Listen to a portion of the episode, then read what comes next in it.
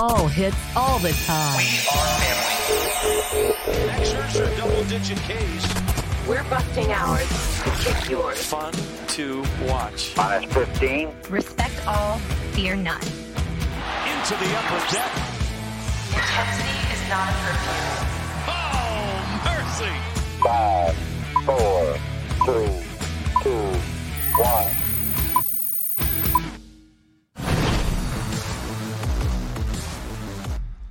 What is up, everybody? Welcome into the Nats and All Access podcast, of course, brought to you by Marymount University. Visit MarymountSaints.com to learn more about our student athletes and programs today. Bobby Blanco, Paul Mancano back with you talking Nationals baseball during this off season. And Paul, last week we regraded the 2019 off season that eventually led, of course, to a uh, World Series championship and a parade downtown, which is a lot of fun. Uh, today, we're going to kind of look ahead to this off season. Um, I know it's a, about a month underway already, um, but there are free agency signings already happening. Um, teams are picking up players. The Nats have a handful of free agents leaving this roster. Some of them big names, some of them not so big. Um, but we just wanted before everyone starts moving. although we know this market is super slow, we, every, before everyone starts moving, we kind of want to preview, see which players uh, could the Nationals could consider bringing back at what values, stuff like that, um, and just kind of give the lay of the land of this Nationals uh, free agency class. And the Nats hold a lot of cards actually in this free agency period because they have so many of their own impend- impending free agents. So many of these guys that um, they had on the championship roster are now free agents. So before they, it, it kind of like last year with Bryce Harper, the Nats went out and signed Patrick Corbin before they really had any idea what Bryce Harper was going to do. I still think Mike Rizzo in this front office is going to be aggressive in terms of addressing their needs, regardless of where an Anthony Rendon or a Stephen Strasburg might be. Um, but the Nats have to evaluate in house before they evaluate outside and look elsewhere in the free agency pool. And there are so many areas um, where they can either, so many decisions they can make where they can retain somebody and then they won't have to delve deeper into the free agency market. Or maybe they just, you know, they decide to let somebody walk and replace him with somebody. Or maybe it's out of their hands. They think they have somebody locked up uh, on their own team um, and then they have to adjust. So they are kind of right in the center of this free agency market. Yeah, when you're the World Series champions, I feel like you know the baseball world, especially during the offseason, kind of looks at you as like. And there's always a question with the championship teams: Do you retain everybody and make another run at it, or you know, especially for this Nationals roster, that you kind of hinted at that they're just, they were a little older. They were the oldest team, oldest roster in all of baseball, obviously, to, and then they ended up winning. But there's some tough decisions to make with some of these guys. Do you let them walk? Do you bring them back? You already have guys who are on long term deals that are on the other end of their uh, their careers. So you have to take that into consideration. Obviously, we know about the luxury tax that the, the Lerner family does not want to go over that tax again, even though if they were to do it, since they didn't do it last year, if they were, the penalty is nowhere near as severe. So that might be a factor too. But there are a lot of factors, not including obviously the whole baseball world, looking at seeing what they're going to do because. Again, do you make another run at it? Do you try to retain this championship roster, or do you have to kind of I don't want to say rebuild, but restructure it a little bit in order to stay competitive while also, you know, being f- financially responsible. Yeah, I think one thing is clear is that they do have to get a little bit younger, and that'll I think that'll just kind of happen naturally because we're going to go down this list. There are so many guys here. They really can't bring all of them back. Um, you know, it, it just does would not make sense for them to do so. So I think that they're going to have to mix and match. They're going to have to retain some guys from that team and let other guys walk. Um, and you mentioned the luxury tax being a factor. It it is. I I don't know if they're willing to delve back into it. I would guess not at this point. But that tax that penalty being reset is absolutely massive. So that if they really want to retain Stras and Rendon and go after maybe another top free agent, they could, in theory, do so if they're willing to delve back uh, into that tax. And then the other thing to consider is they have a couple young guys on this roster who are years away from um, even arbitration. Right. But once they hit that, they're gonna need they're gonna require quite a lot of money. Yeah. Um, Juan Soto and Victor Robles being the most obvious of those two. So Trea Turner on on that list as well. and Trea Turner was closer um, to that free agent mark uh, than uh, those younger two. But you know, if they want to retain those guys down the line, they have to start budgeting for that now because we know that Juan Soto is going to get a uh, pretty pretty steep pay increase when that day comes. Yeah, yeah, and obviously his agent being Scott Boras. You know, you- people look at what the Braves did with Ronald Acuna Jr. and Ozzie and how they extended them. You know, it's easy to say, well, why don't the Nats just do that as well with guys like Soto and Robles? Yeah, I mean, ideally, yes, get them now long term and for quote unquote cheaper than they will be eventually. But the way, especially Juan Soto, the way he's played his first two seasons, I mean, I know he wants to make his money now. He said time and time again, he's like he's sick of being poor. Like he wants to make money. Totally understand that, but he, the the longer he holds out, the more that paycheck is going to be. I mean, he is going to be due so much money when his time comes.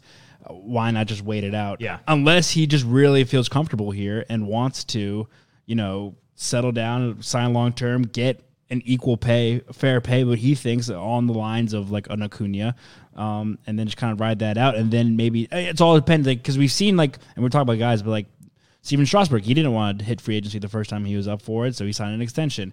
Anthony Rendon probably ideally would have wanted to avoid this upcoming offseason as well, but didn't work out that way. Where does Juan Soto fall in that? And and obviously Robles too. Do they want to, you know, just kind of ride it out and then test those waters, or do you want to be locked down in the same place for years to come uh, while you're still young and in your prime? And on the national side, I think by now we know we're we're about 100% certain that Juan Soto, unless God forbid injuries uh, happen, is going to be a superstar. He already is a superstar. Right. They know that, and he's going to be that for a long time, maybe 10 years plus. Victor Robles has is an excellent young player, plays excellent defense in center field, has flash power, has flash speed, but you don't you can't predict 6 or 7 years down the line. And that's what they would be doing when they'd be locking up somebody who this year was a rookie. Um, it's it's hard to see that far down the line. So, you know, if those guys hit their ceilings, you would be getting a bargain. But you never know. There could be injuries along the way. Um, there could be something that derails them um, at some point. So it, it is tough on their side to make that kind of financial commitment that many years out. Soto, understandable. I, I totally, you know, if they want to, they probably should want to try to get him locked up at some point um, uh, uh, on the early side because you know what you're getting in him. Yeah. Um, you can you can project him years down the line. But for a guy like Robles, it's a little bit less certain. Yeah, yeah. Uh, well, that's also you know it does. We brought it up because it does play a factor into these discussions we're about to have about this free agency class. Because again, when it comes into fin- the finances, do the Nationals want to commit long term money to these older guys Yeah. or guys that have been around longer when they know that they do want to lock up a Juan Soto, Trea Turner, Victor Robles down the line as well? So yeah, it's all kind of intertwined. But let's get in the list of the right here, right now. Yeah. This free agency class, obviously the one we have to start with reigning World Series MVP, former number one overall draft pick, probably the highest prospect ever to come out of the national system other than Bryce Harper, and that's Stephen Strasburg. Uh, 31 years old, of course. He opted out. Uh, he signed a seven year extension back in, I believe, 2016. He has four years remaining on that deal. I decided to opt out after having a stellar season, his most complete season he's had probably as a national, that was capped off with a World Series MVP. And what a, I, I'm, you know, I'm sure Nationals fans won't like this, but you have to give uh, Scott Boras props for uh, the way that he constructed that contract, um, which was giving Stephen Strasburg an player option after this 2019 season and after the 2020 season. And he signed this contract at a point where he was still an excellent pitcher, but there were still concerns about his injury history um, and whether he would ever reach that peak. So he locked him in for X number of dollars if he wanted it. Those seven years, that guaranteed money if he wanted to have it. And then he gave Stephen Strasburg the option of if you're even better than you have been in the first however many years of your career, you can opt out after either one of those seasons. If you have a career year in 2019, if you or if you have a career year in 2020, you can opt out and then get a ton more money. And it worked out. I mean, Strasburg had a career year this past year. Uh, you know, there's always going to be a market for a World Series MVP. Yeah. Uh, in addition to the fact that he finished fifth in the Cy Young race, um, 18 and 6 record, 3.32 ERA, 10.8 Ks per nine, uh, and, and absolute career year for Strasburg. Gave him the perfect option to get out of uh, the remaining years on his contract. And if I remember correctly, reading up on this, preparing for the episode, Stephen Strasburg, the Nats don't give out player options. They, I mean, Mike Rizzo and company, they don't see it. It doesn't help the club because it gives the player all the power. Exactly. This was the first player that they said okay, and this is their first player option that they allowed on a contract extension. And you know, you got to wonder. Obviously, it's it being Stephen Strasburg, a former number one overall pick that they have taken, the guy they've groomed, the guy they've done right by his entire career. Obviously, they shut down in 2012. That paid dividends look at look in 2019 how he he played it all throughout this whole season and the postseason. But I mean, it's you're right. It, it, he gambled, not gambled on himself, but like this could not have worked out better for Strasburg and Yeah. Boras because the first year of his opt out, he's already you know whatever the remaining money was for the next three years or four years, whatever it is, he's already gonna make deserved more than that just from this one season alone because it was a career year. He didn't really miss any starts. You know, he won 18 games. I think led the National League in wins. Um, yeah, I think he made all pot available starts. He didn't miss any time. which yeah. was obviously huge for him. And that's like the key, like you mentioned, that's a guy with a long, long injury history um, and, and track record of of not being able to perform when all the you know when all the aspects or everything has to be exactly right for him and he totally shook that. And he's honestly he started that a couple years ago back in 2017 that Cubs start in, the NLDS but this year obviously went above and beyond all of that um, and now has earned himself that the right obviously to go test the waters and try to everyone now assumes that this probably is a, as a way for Strasburg just to restructure that deal the next four plus years remaining on that contract and just get a little more money than he would have gotten had he stuck with it. Yeah, I think I think it's kind of uh, this is the one.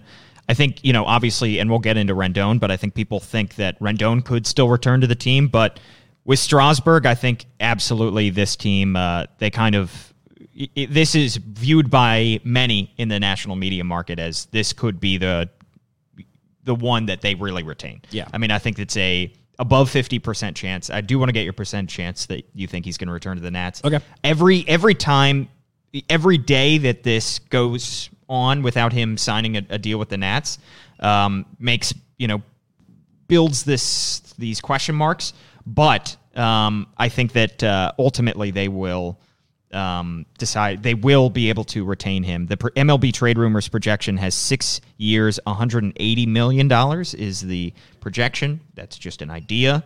Um, I would say there's a 70, I would maybe 80 percent chance that they uh, that Strasburg returns to the Nationals. And, and Stephen Strasburg too. He's he's the type, and we talked about this over the past couple of years. You know, we talked about this with Bryce Harper last year.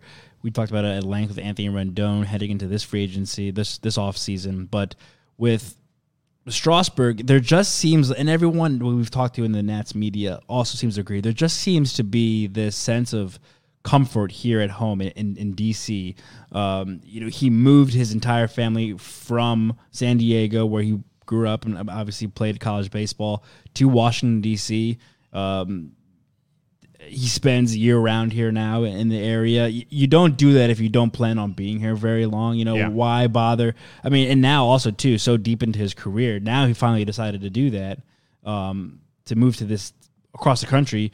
Now, why would you want to just kind of pick up and leave, go somewhere else? Again, I think it's just more of you know now he has leverage. Let's kind of restructure this deal. This is where I want to be. We can maybe give me a little pay raise after I helped you win a World Series and, and Yeah. was named World Series MVP. You said seventy, maybe eighty. I'm, I'm leaning more towards cl- closer to like a ninety. Like I think there's a very small chance. Like it would have to be some other team, and it would have to be the perfect location too. Like San Diego. San Diego, like the Padres. But you know, why would he want to go? Besides, obviously being in your hometown and playing in seventy degree weather every day, and you know having Manny Machado as your and uh, Tatis as your infielders. But you know, I, it'd have to be someone just dropping a huge amount of money, maybe even overpaying him. I would say, and then the Nats being like, we can't match that. I, I- I just feel like they're they're already, and we've seen reports I, I, as early as you know this is Wednesday or Tuesday night saying that it's possible that the Nats re-signed him before the winter meetings, and that's in a couple of weeks. So. It, it might happen sooner rather than later. I'm giving it a really high percentage chance that this this happens. Yeah, I would say. Uh, I mean, at least at least seventy percent for me. Um, so it, that is uh, at least positive. It was, uh, you know, oh, oh, it was kind of a wake up call. What two days after the World Series Game Seven, when Yeah. he decided to opt out, um, and the you know a little bit of panic wave, I would say, through the the Nationals community. But um, I still think he's coming back. But we all knew that was coming. Yeah, yeah. I mean, it. Uh, we knew either that was going to happen or they were going to settle it in house, where the Nats were just going to tear up the deal and say, "Let's give you this extra amount of money." Right. You know, without um, having to him technically testing free agency. Right, right, right. Um, all right. Next big one. Got to talk about It's a Tony big one. It's a big one. Uh, he is 29 years old, coming off a uh, pretty awesome season. Finished third in the NL MVP voting. 319 average, 34 homers, 126 RBIs, which led the National League. Gold Glove finalist. He, of course, rejected his qualifying offer. MLB trade rumors projecting him to sign a seven year, $235 million contract. He, uh, another guy who had an absolutely career year the the best year possible for him. Wins a World Series, comes up huge in the World Series, and every step of the playoffs. Could not have had a better year right before uh, his free agency. Yeah, it's you know, it was kind of I don't want to say it's the worst case scenario for the Nationals, but it's one of those things where because for so long and kind of along the same lines with Bryce Harper, even though we knew Bryce Harper was going to touch free agency, Anthony Rendon seemed like the kind of guy that didn't want to do that. Yeah. and and he said all along he was open to talks during the season, before the season. He would be, he would listen. Um, I think two things really happened that really hurt the Nationals' case in this thing was one, obviously the Nolan Arenado extension before the season. Uh, he got eight years, two hundred sixty million dollars, um, and then two, the way Anthony ended up playing this season at a MVP level, finished in the top three, and carried this team. And we talked about it, I think last week even, how much this team suffered without him. The couple weeks he was out earlier on the season, that kind of led to that nineteen and thirty one record. And then from there on, I mean, he he was a driving force. I mean, he was the best player on this team throughout the whole season, and like you said, no what better time to have your best season as also as a homegrown guy. I mean, obviously they love Anthony Rendon. Mike Rizzo says that ad nauseum, but he, he I mean, when it mattered the most, this was a Yeah. season to have his best season, and he did. And now it's kind of like, you know, all right, here we go, pay me, boom. And and uh, you it's know the complete opposite of what happened to Bryce Harper because he had a very okay season last year. Some might even say bad. Yeah. Before he entered free agency. And we might remember that there were a couple times during the season where uh, reports came out that they were meeting with Boras. Boras was at the ballpark. Boras was talking to the Lerners or Mike Rizzo, um, discussing a deal. But as the season went along and we were seeing the kind of year that Anthony Rendon was having, it became, you know, it, it became more and more obvious that he was going to wait this thing out. We know that Boras clients, oh, you know, it, when possible, they will wait uh, till the last possible moment. We saw with Bryce Harper last year before they signed a deal. They want to make sure that they're they're getting the absolute most. And as we were seeing, oh, he's having an MVP caliber season.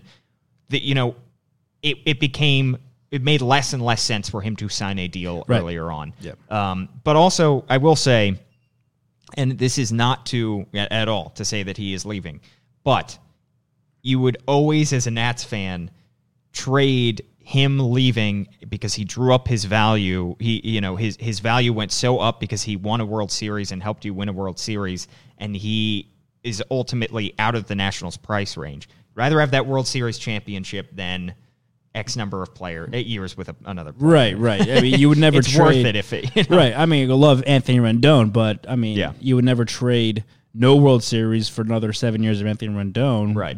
Than a World Series, Yeah, and exactly. Possible. I mean, again, it's not definite too, so it's Right. possibly Yeah, seeing course. him walk out the door. I, I think the one thing now here too, also, and and he's talked about this so many times, and I, I even thinking back on it, like there there's some writing on the wall too. He's such a home guy. Mm-hmm. Like he loves Houston. He loves being in Texas. You know, I, I was thinking back to the All Star game where he, he didn't go to the All Star game. He was elected to the All Star game and decided not to go. He just went home, you know, and Yeah. chilled. and went to And the Nats baseball youth baseball academy. Oh, right, he did that too. Uh, but you know, there's a team in Texas that could draw his interest in, in the Rangers. I feel like, and that's a team that was going to be like, here is a blank check. You know, come play for us for the next seven, eight years, and we will pay you however much your money. And that, I, I do feel like that though. He does like Anthony does like being here. He likes being a national. He loves the fans and, Yeah. and, and the city. Obviously, the team that drafted him. Um, so I think it, when it, when it comes down to it, when he eventually gets these big offers, he will come back, kind of like the what, how we saw the Bryce Harper reported last year, how it kind of worked out, Yeah. and say, "Can you match this? And if you can, I'll, I'll stay." You know that I think that's a strong possibility. That's why I'm going to give it maybe a. Man, it's tough to put a percentage on this one. It is really tough. There's so many factors. Personally, I would go less than 50 at this point, but not by much. I would say 40. I was going to aim. I started at 45%, Yeah, maybe. I'll give it 50-50. Okay. I'll Wow. give it just because Right down the I- because also you know from the Nationals perspective, yes, he won help you win the World Series, but can you really afford like to let your two superstars walk out the door in back to back years? Like I, I don't know how that that will sit well with fans. Obviously, winning the World Series helps. Mm-hmm. And there's two schools of thought. Well, he helped us win the World Series. Let's lock him up long term and help go win more. Or hell, you helped you helped us win a World Series. Thank you for your time. Good luck in the future. Yeah, and it's can, but also can they afford to hand Stephen Strasburg and Anthony Rendon mega deals Right. in the same offseason? And then, well, and if you do, that obviously, of course, detracts from elsewhere. Right. And then there are other factors like, uh, you know, how would they replace him? They could, of course, you know, sign a, another free agent, whether it be Josh Donaldson or somebody else, and or would you have to look long term in your own organization? Maybe you, uh, Carter Kieboom is an option at third down the line, but also they have a hole at second. So there are there are all kinds of things. I I. I I would give it at this point 40 to 45% just because I don't know. I think they're going to make Strasburg a priority at this point um, keeping him in house, and I just don't know if they will have um, the ability to give Rendon what he wants at this point, especially considering how much this organization leans on uh, deferred money in contracts as well. Well, he also that's that's that's a good point, and we. I mean, I'm guessing Anthony's not going to really fall for that. Uh, but also to point out too is like, I don't want to say they're in cahoots, but like, you know, could theoretically Stephen Strasburg be like, hey, just give me a slight pay bump, but not outrageous. That way you have some more for Anthony. I want Anthony on my team. I'll come back if Anthony, and vice versa. Like Anthony's like, hey, you know, pay me fairly, but don't overexert yourself. So let's let's keep this team, this core together for you know as long as I'm here. So we're contending to win World Series every year that I'm here. Right. So I mean, that's always up to the player. Obviously, Scott Boras being both our agents, it's unlikely. But I mean, we've seen players do it before. I mean, it's just like you don't overpay me just so I- you don't want to be that player that puts your team in a bad financial situation, you know? Of course. Where and then you're th- therefore putting your team out of contention because they can't afford to buy players around you. Exactly. All right. Next up, Ryan Zimmerman, another guy that uh, I put in the same kind of category as Stephen Strasburg, lifelong national, uh, face of the franchise for several years, obviously, for his entire career. He has been the face of this franchise. He's 35 years old. Uh, 2019, another uh, injury riddled season, played just 52 games, hit 257 with six homers, 27 RBIs, but once again came up huge in the playoffs. Hit a, wor- a World Series home run in game one. Um, and uh, the Nationals uh, declined his $18 million option for next season. But Bobby, I got to put this one uh, up up to 90%, probably 95% at this point. I'm gonna say almost 100. percent Yeah. like it- it's it's just almost a foregone conclusion. He Ryan Zimmerman basically said it so as much. Yeah. At the end near the end of the season, he's like, "I'll be back." And you know, honestly, he did himself a favor. He, he you said how well he did in the postseason. He also played pretty well down the stretch when he finally came back. You know, he started swinging the bat pretty well, and you know, he showed that he still has some left in the tank. Now, this decline in the option, obviously, that saves them. I'm gonna guess he comes back for a couple of years, maybe like one, like one or two years, like I a think he million. wants- yeah, I a think- million a piece. Reading his comments, I think he hopes to have at least two years. two years. say, yeah. yeah. It could also be, you know, a year with the option for a second year, a million a piece, and with some incentives in there. So they, there, you're saving yourself 16, 17 million dollars Yeah. on as opposed to the option. You know, it's I don't know what other teams gonna be looking at Ryan Zimmerman to to invite him in and bring him in. I mean, it would more likely than not probably be Yeah. an American League team, a team where he could platoon at first base and DH. Um, but I, I, again, he's, he's I can't imagine he's on too many other teams' radar right now, and he is obviously squarely on the Nationals' radar. Whereas, Right. like we have our we you know we know he can't play every day. It's we'll have to platoon him with somebody else, like we've been doing the past couple of years. But he still has baseball left in him. He's a fan favorite. He's the face of the franchise. Let's bring him back uh, for however brief and for however quote unquote cheaper. and I think he means more uh, to the Nationals than he does to any other team. Yeah. And the Nationals mean more to him than uh, any other team would mean to him. Out of all these guys on this list, he would definitely be the weirdest to see in another uniform. Yeah, Like, yeah. I, I, I can't imagine it. no, it would be it It'd would be it'd be like bizarre. heart stopping. It'd be Yeah. like, oh, heartbreaking. Almost as weird as seeing Bryce in a Phillies Right. jersey. Almost. All right, uh, sticking to kind of that right side of the infield, um, Howie Kendrick is obviously another big name for this team. This one has a little gray area too. Yeah. NLCS MV, NLCS MVP um, played really well. Dave Martinez did a phenomenal job of stretching out his day, so giving him the right time off because we knew he was coming back from uh, Achilles injury. Um, he also proved that, like Ryan Zimmerman, that he has some baseball left in the tank too. To me, it's he's he's like Ryan Zimmerman, just kind of the opposite in that you know he is on other teams' radar. He's gonna get interest, especially from American League clubs, because we saw how good of a DH he was in the World World Series when they were played in Houston. He can play both positions at first base and maybe even a little second, but probably more first base and DH. He's def- and we've already heard that he's drawn some interest from American League clubs. If he gets signed by another team that's not the Nationals, he- is not going to play second base on a regular basis. I think that is pretty much clear Yeah. at this point. Um, we At saw 36. We saw some of his defensive uh, shortcomings, of course, in the playoffs. But yeah, he's 36. He coming. remember, this year is coming off an Achilles injury, so he is still not um, going to be an avo- above average defensive infielder. That no matter what position he plays there. Um, but what an offensive year at the plate! 344 average, 17 homers, 62 RBIs, NLCS MVP. Uh, big time homer in Game Seven, uh, game tying. Was that the game tying or the go ahead? That was That was the go-ahead. Go ahead home run Yeah. in um, Game Seven of the World Series. We're off the pole. Uh, MLB trade rumors projection two years, twelve million. Two years sounds like a good price uh, uh, length uh, for him. That seems to make sense considering that would take him through his thirty age thirty eight season. Um, but yeah, I think he, I think it would make the most sense for him to go to an American League ballpark uh, and club where he can be a DH. Uh, then that will be his set position. Yeah. Um, it would make still some sense, of course, for the Nationals to bring him back just because of what he can do at the plate.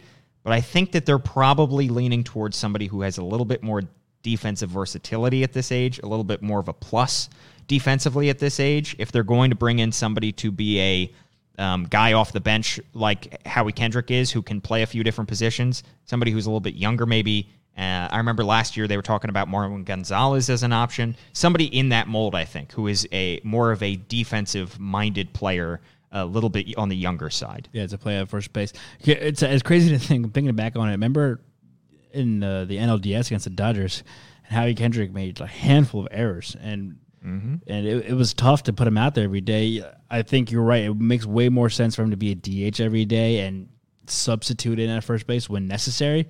Um, so an American League club just makes two more sense. I agree also that the two years is about about right. He's 36. You figured he probably has a two solid seasons left in him, and after that, if he wants to keep swinging the back, by all means, let him. But he can probably still play good ball for the, at least two more years until he's 38. Yeah. Um, and and the 12 million cost, six per year. That's I mean It's that's not prohibitive by any stretch. no, no, no. But uh, that might be just a little out, especially like you said, with the Nats trying to upgrade maybe in that area and Yeah. maybe give a younger player an opportunity at first base with Ryan Zimmerman if bringing him back.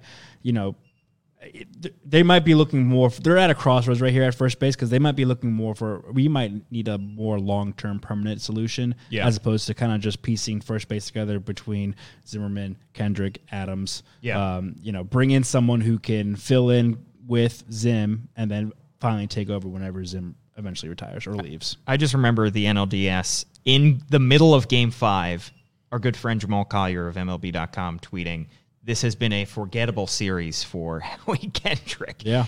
And within like four innings, he made him look like an idiot because he hit a grand slam, Yeah. you know, in the 10th inning. Uh, no big deal. But yeah, uh, I, I would put this number percentage wise for the Nationals probably around 25 to 30%. I was gonna say twenty. Okay. Yeah, twenty percent.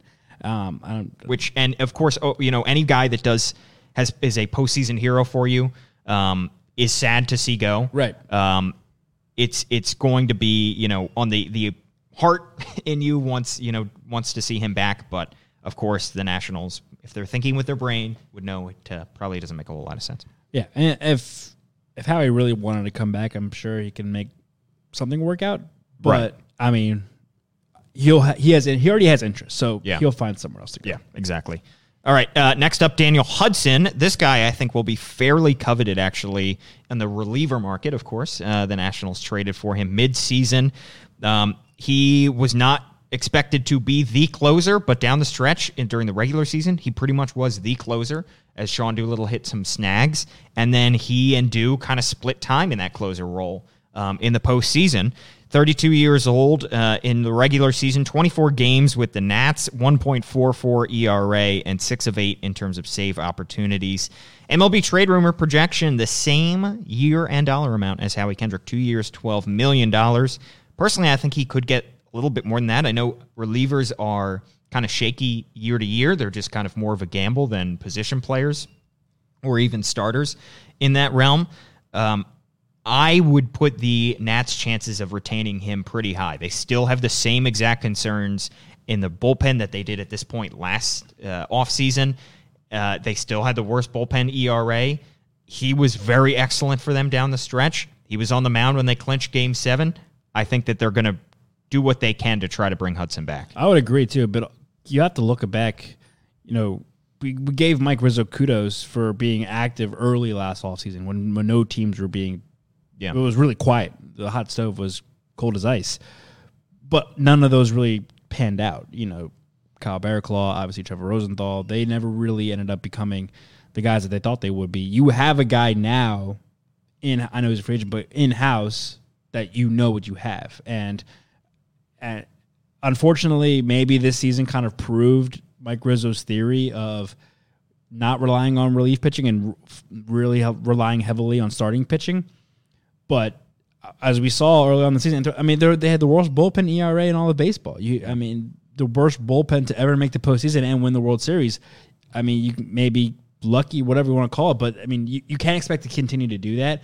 I think we're at a time where the the Nationals need to really start spending on that bullpen. I I don't think they can continue to survive and succeed like they have been this past year, winning meaning the World Series by just piecing together the bullpens and, and making minor trades at the deadline Yeah. every year, year in and year out. You have Sean Doolittle, lock up Daniel Hudson, and also look at in division. The Braves are already signed two relievers, two of the top guys on the market. So the market's already thinning for relievers. You have a guy again that you know what can do, you know who what he can do in house, and like like the uh, MLB uh, trade rumors projects, fairly reasonable price Yeah. tag. So I, I'm sure they could make something work there. if they get were able to get him at six million dollars a year, they paid Trevor Rosenthal seven million dollars a year last year, and they were taking a big gamble on him considering he had missed the entire previous season, and they had just seen one workout with him, and they, he was the first real big signing of uh, last off season. If they were to get Hudson for less than that average annual value, that'd be pretty impressive, um, and that would be that would just be a much much much better value, um, considering you're getting a a much better player at this stage.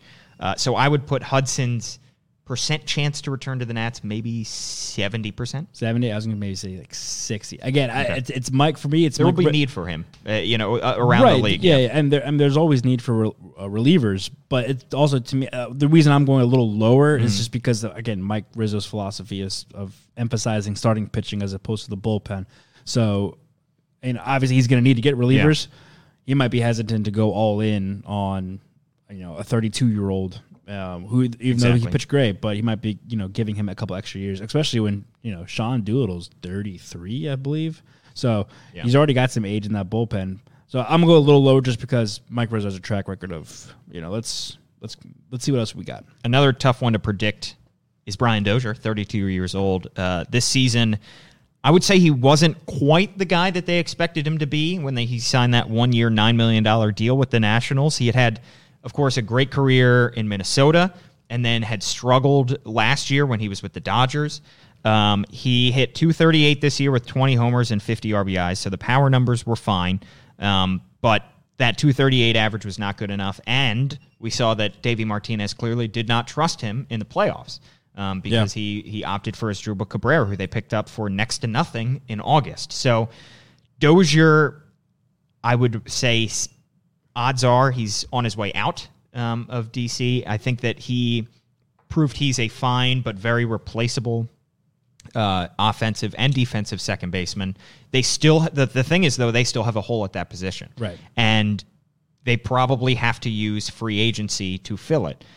They might have to go with another bridge contract. You know, if they retain Anthony Rendon, they might say, "All right, Kieboom is our second baseman of the future." It's the same conversation we had last year. Do they go with another bridge guy for a year, or if you know Rendon walks, they said, "Okay, we now have two uh, infield positions that we need to fill. Maybe we'll go out and and spend a ton of money on a second baseman, um, and maybe shift Kieboom to third." So this is kind of a a, a one of the many dominoes that are going to fall, but I think pretty much no matter where how you slice it, I don't think it's above a 50% chance that Dozier's back. Yeah, it's the kind of caveat that we should have maybe addressed before we started the conversation. But like you said, the dominoes, you know, one domino falls, that changes everything. The- Exactly. You know, the whole field of this conversation and how these percentages we're giving these guys. So, yeah, if Anthony Rendon returns, I think Brian Dozier's percentage goes even way down because they'll just say, all right, let's just stick with Kieboom at second. We have our infield now.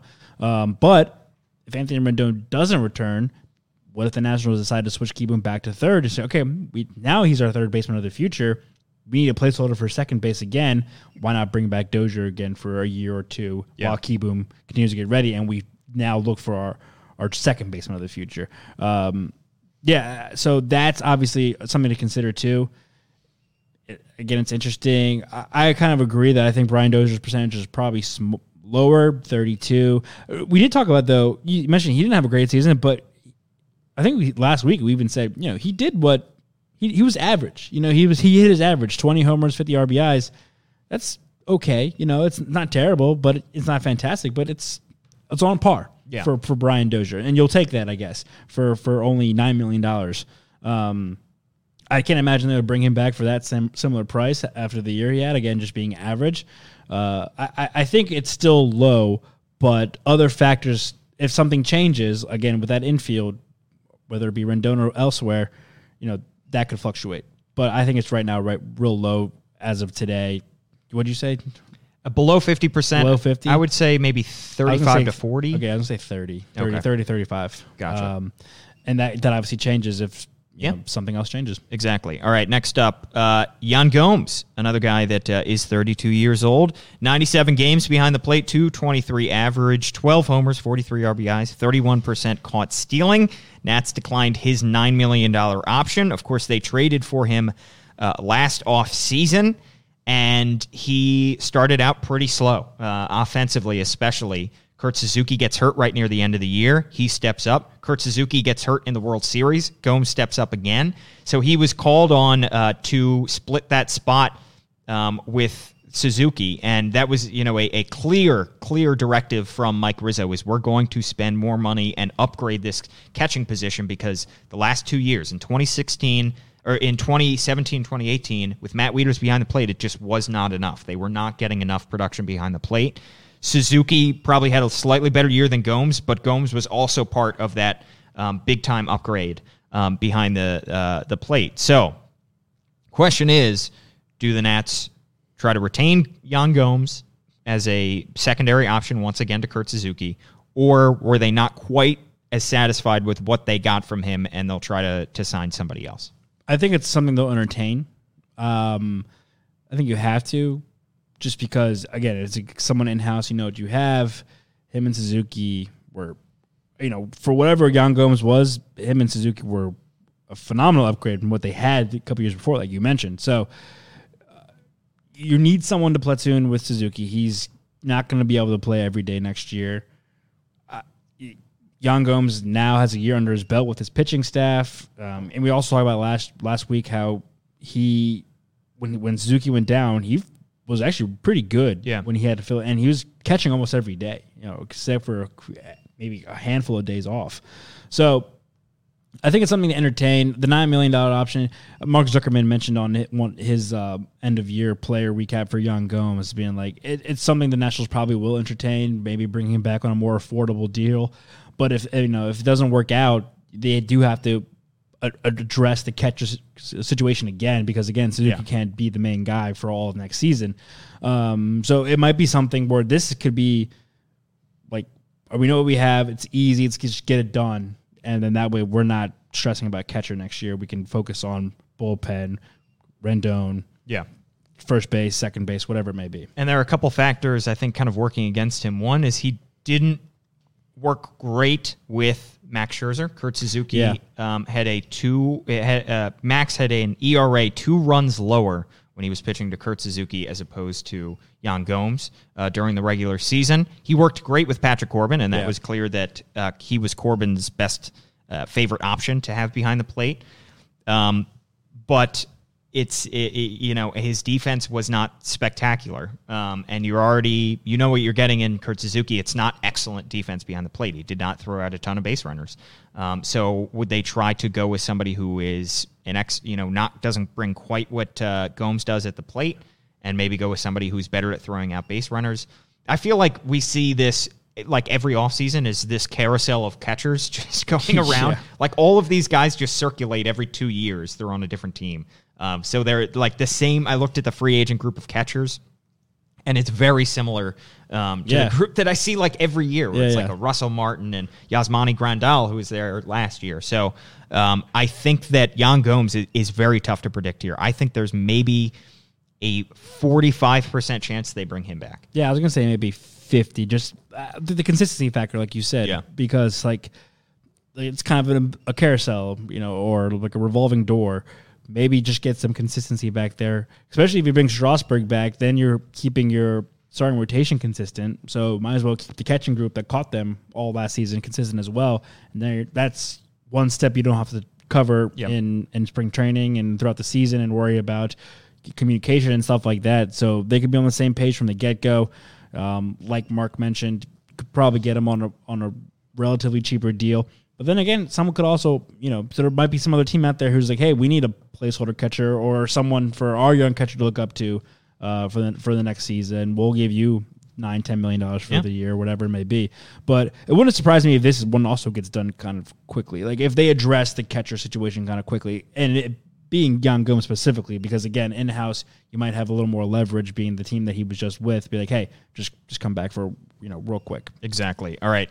Another guy above the age of 30. All of these guys, with the exception of Anthony Rendon, are 31 or older, by the way. Uh, Matt Adams, 31 years old. Uh, 2019, he hit 226 with 20 homers, uh, 56 RBIs. He signed a one year, $4 million deal with the Nats before the season. Of course, it was his second season with the Nats. Didn't put up quite the same numbers that we saw in 2018. Um, and the Nats declined his $4 million option for next season. Four million dollars is uh, not a whole lot for Matt Adams. We No. talked about it last week on the Yeah. podcast, so that was maybe a little bit surprising that they declined that. He, it, you know, they're going to need somebody else who can play first base. Matt Adams seemed to kind of fit that, but maybe they want somebody who is a longer term piece um, that will eventually take over that spot after uh, Zimmerman eventually retires. Right. You have your like I mentioned before, you have your Zimmerman, you have your Kendrick, and then Matt Adams is just third on the list. It's just the way it is. Yeah. Um, but again, he's a guy who he performed very well in place of Ryan Zimmerman again this season when Zim went down. The 20 home runs, 56 RBIs, kind of like Dozier. Like that's for a backup first baseman, you, you would take that every single time, especially if you're paying him relatively cheaply. So it was, this might be more of the one of uh, thank you for your time. We appreciate it, but we're gonna move on and try to find another. You know, if Zim coming back, we're gonna try to find another someone to platoon with him at first base. Um, the Kendrick Kendrick might affect this a little bit because the Kendrick end up do, does end up signing elsewhere, which I, well, we both agree might is probably the case. Then maybe Adams, they, then maybe the Nats can turn to Adams. Like, okay, well, we, we know what you have in you. Left Lefty power bat. He also did struggle once when Zimmerman came back, but that might just be a lack of playing time. Yeah. Um, and he didn't wasn't a factor at all in the postseason. So, um, you know, eh, th- the market could dictate where the Nats could just return to him. Like, all right, you know, he might be like their failsafe. You Yeah. know, it's like no one's jumping the gun to get Matt Adams right now. You know, he's on he's not on top of anybody's list. So they could wait out, and he'll be still be available to sign in February before spring training, whatever it may be. And if they need him, they can jump the gun right there and be like, all right, here, come back for a couple mil, whatever. Exactly. One of those guys that is just kind of hanging around and that Yeah. they, they were able to pick. That's that's kind of how it was last year Right. um, with him. Yeah, it's it's tough. I, I would say it. There's probably a better chance that he resigns with the Nats than goes elsewhere. Yeah. but I don't think it's above fifty percent chance that he resigns with the Nats. I think it's just because they declined him for a four million dollar option, which was pretty cheap. I would say Yeah. there's maybe a yeah 40 percent chance. that- 40? 40 percent. Forty percent. Uh, I'll, I'll agree with that. Yeah. Okay. Um, Asdrubal Cabrera, 34 years old, uh, picked up for next to nothing, basically. Uh, signed with the Nats in August after he was released for the Rangers. Uh, Nats were only on hook for $170,000 of his contract. And then, of course, you look into the World Series, and there he is starting every day. Um, he hit uh, two, uh, 323, sorry, with six homers and 40 RBIs in 38 regular season games with the Nats. Um, was not exactly the you know one of the heroes of the Nats postseason, but he was solid for them uh, when they needed him to be. So, Asdrubal Cabrera, that again one of the many dominoes in this infield. Maybe he's a guy that they decide to bring back. He is 34 though, so if they decide to go for a longer term piece, um, I think that it's likely that they don't bring him back. I think the only scenario they really bring Asdrubal back is if you know they re-sign um, uh, Rendon and they want to get another bridge at second base. Right, and for Similar cheap. to Dozier, for yeah. cheap, right? Yeah, and I think what really hurts Asdrubal right here is his age, thirty four years Yeah. old, and playing the infield second base. I mean, he's not much younger than Kendrick, and we talk about how Kendrick's age is really up against him too. Um, but what the thing that he does have an advantage of, he's a switch hitter, and that's why he played so much in the postseason because he was able to play better second base than Howie Kendrick would have been, and also could have faced lefties and righties either way. Um, and we saw how well. I mean, was it? Um, was it, no who, uh, Greinke. Granke. He had great numbers against Greinke, and he he slugged him the couple times he faced him in the World Series. That that worked out really well. Uh, but yeah, I agree. It's I think it's a situation where it'll the market will dictate whether where he'll fall because he's not on top of anybody's list due to his age. Um, we have a track record too of long term. Like he, he- yeah, he hit 323 and 38 games for the Nats, but we have a longer track record of what he is. He's more more often than not just a placeholder at most spots. So if he yeah if they sign Rendon and they need a second baseman on the cheap for the next year, he's definitely a possibility. We know David Martinez loves having him as a, a- available on, on his roster. So, but no one's jumping the, to get Yeah. Cabrera right now. He'll be available if you want to wait until end of January and February. Exactly. So I would put this on the lower end. I would say that there's maybe a 25% chance, maybe Okay. 30% chance. I would say comes back. 25 to 20. Just again, the age to me is just like, you know, I, all right, fine. We're in spring training and we need a second baseman. Come on back. Yeah, yeah, exactly. There are other options for them to explore that I think they should explore too. Exactly. I think he's even lower on the list than a Brian Dozier would be. Yeah, and I think that's also due to age. You know, Yeah, he's exactly. five, three, or four, four years older. All right. Um, uh, last Sad- up, sad news. it's sad. It is sad news. Um, but last up, the guy last on our list is already gone. 32 year old Gerardo Parra, Baby Shark, has uh, swam the Pacific and uh, headed over to Japan. He hit 250 in 89 games uh, during the regular season. Eight homers, one of them being Grand Slam against the Dodgers back in May. 42 RBIs. He signed with the Nats in May after he was released from the Giants.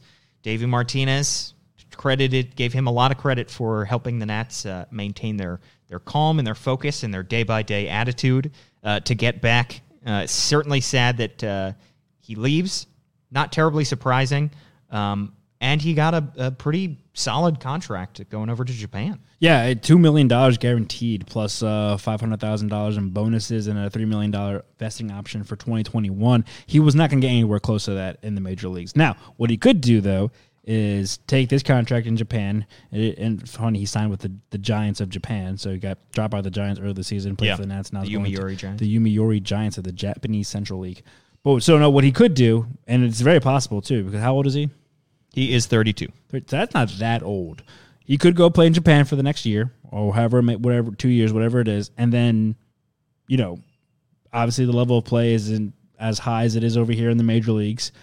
Have a couple really good seasons, put up home run numbers, put up an average, whatever it may be, and then use that to get another major league deal. I can see him being back in the majors in the next like two to three years, um, in kind of a similar role, a, just a bench player, or a, as a as a player that you know a team suffers an injury and they need someone like to to come to play outfield or a corner outfield spot in the pinch. you know? Exactly. So um, I, I it's sad to see Baby Shark leave because he meant so much to this team and obviously became a huge fan favorite. And David Martinez, you know, was talking about how uh, the energy he brought every day was just so vital for the Nationals in their postseason run.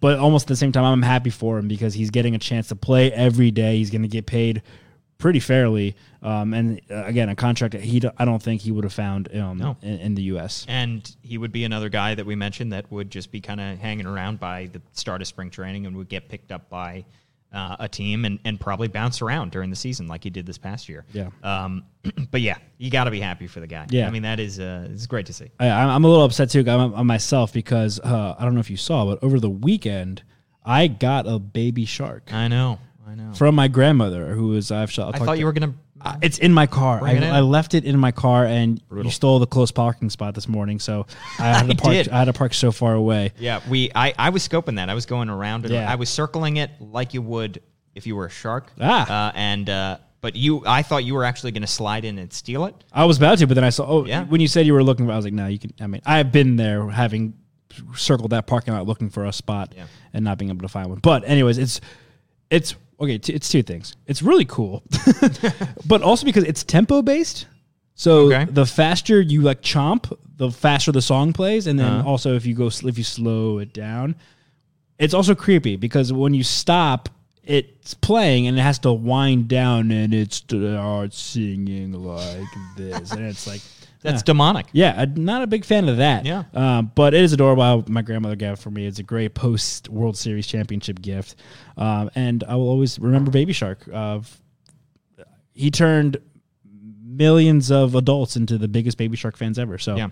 kudos to uh, Gerard Gerardo Parra, and uh, good luck in Japan. I remember the uh, somebody tweeting during the World Series when they were doing Baby Shark. He came in a pinch hit. They said when your grandkids ask you about the 2019 World Series, show them this video, and it's the entire ballpark doing Baby Shark. Yeah. definitely a Guinness World Record there. So good for Parr that he got his money and he's going to get to play every day overseas. Um, but overall, uh, the Nats have those two top of the guys, those two, first two dominoes. They may not be the first to sign, but they are the two biggest dominoes. Yeah. Um, and I think the the infield situation is going to be fascinating to see because they can mix and match any way that uh, that they see fit um, in terms of retaining a certain number of guys or letting certain number of guys go. So uh, the Nats still, like we said at the top, I think they they hold a lot of the cards. Everybody's eyes are on them as free agency opens. Yeah, and uh, I don't want to understate how much I think Carter Kieboom is going to play a big factor into this.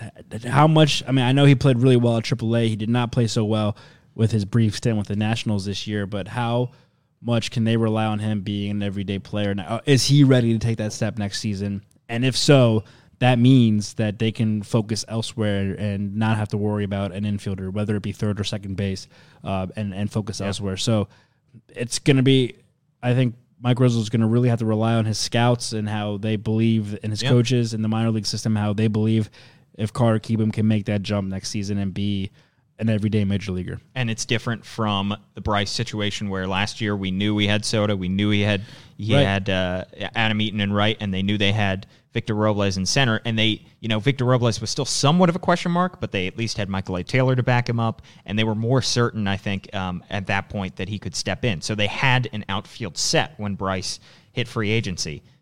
The infield is not 100% set, Right. and they still have a hole at second base at this point, um, in addition to a hole at third base. So it's not, you know, if they just had a hole at third base, you might be much more comfortable letting Rendon walk and just sliding Carter Kieboom into that spot, but it's a little bit less so. Yep, like, like you said, the Nationals have a lot of dominoes that can fall, and of course, they will have ripple effects when they do. And we will be there. Mm-hmm. We will. to talk about it and cover it when they do. So make sure you're following along with the MASN All Access podcast. You can follow it on Spotify, Apple Podcasts, Google Play, and SoundCloud.